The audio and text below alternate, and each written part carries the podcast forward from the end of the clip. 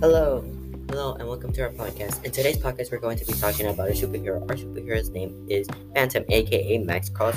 Max Cross. In today's podcast, two of our members will not be joining due to virtual learning. I will be talking about his powers and going more into the, into his powers. His powers are basically mind mindness, but he can control sometimes with his mind, or he can uh, he can access anything with his mind. His power also is super strength. He has he can he has strength inside of him because he's strong. Another power that he has is called emotions. He has an emotion power because his emotions are connected to his powers.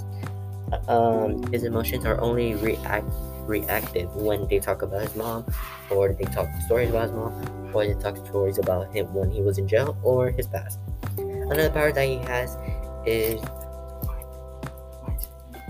another power that he has is is Super strength. super strength. I already said that.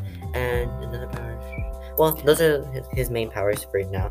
I will pass you off to Elio when he's going to talk about his parents' story. So Phantom, aka Max Cross, his backstory is that he comes from a poor neighborhood where there's a lot of hate crimes and his mom died. And ever since he has always been against hate crimes, but what he didn't know is that both his dad and his mom had powers. But his dad was a villain and his mom was a superhero. And and when his dad found out that the mom was a hero, he had to kill her and then Max tried and then the dad tried to make so so Max doesn't know how his mom died, but he just know that it was a hate crime. So he's always against hate crimes. But when when uh when his mom died, the dad tried to make him into a villain. But but uh, the thing is that only Max knew that he had powers because he got them from his mom. So after that, he's just I, he became a superhero and he tried to stop against hate crimes.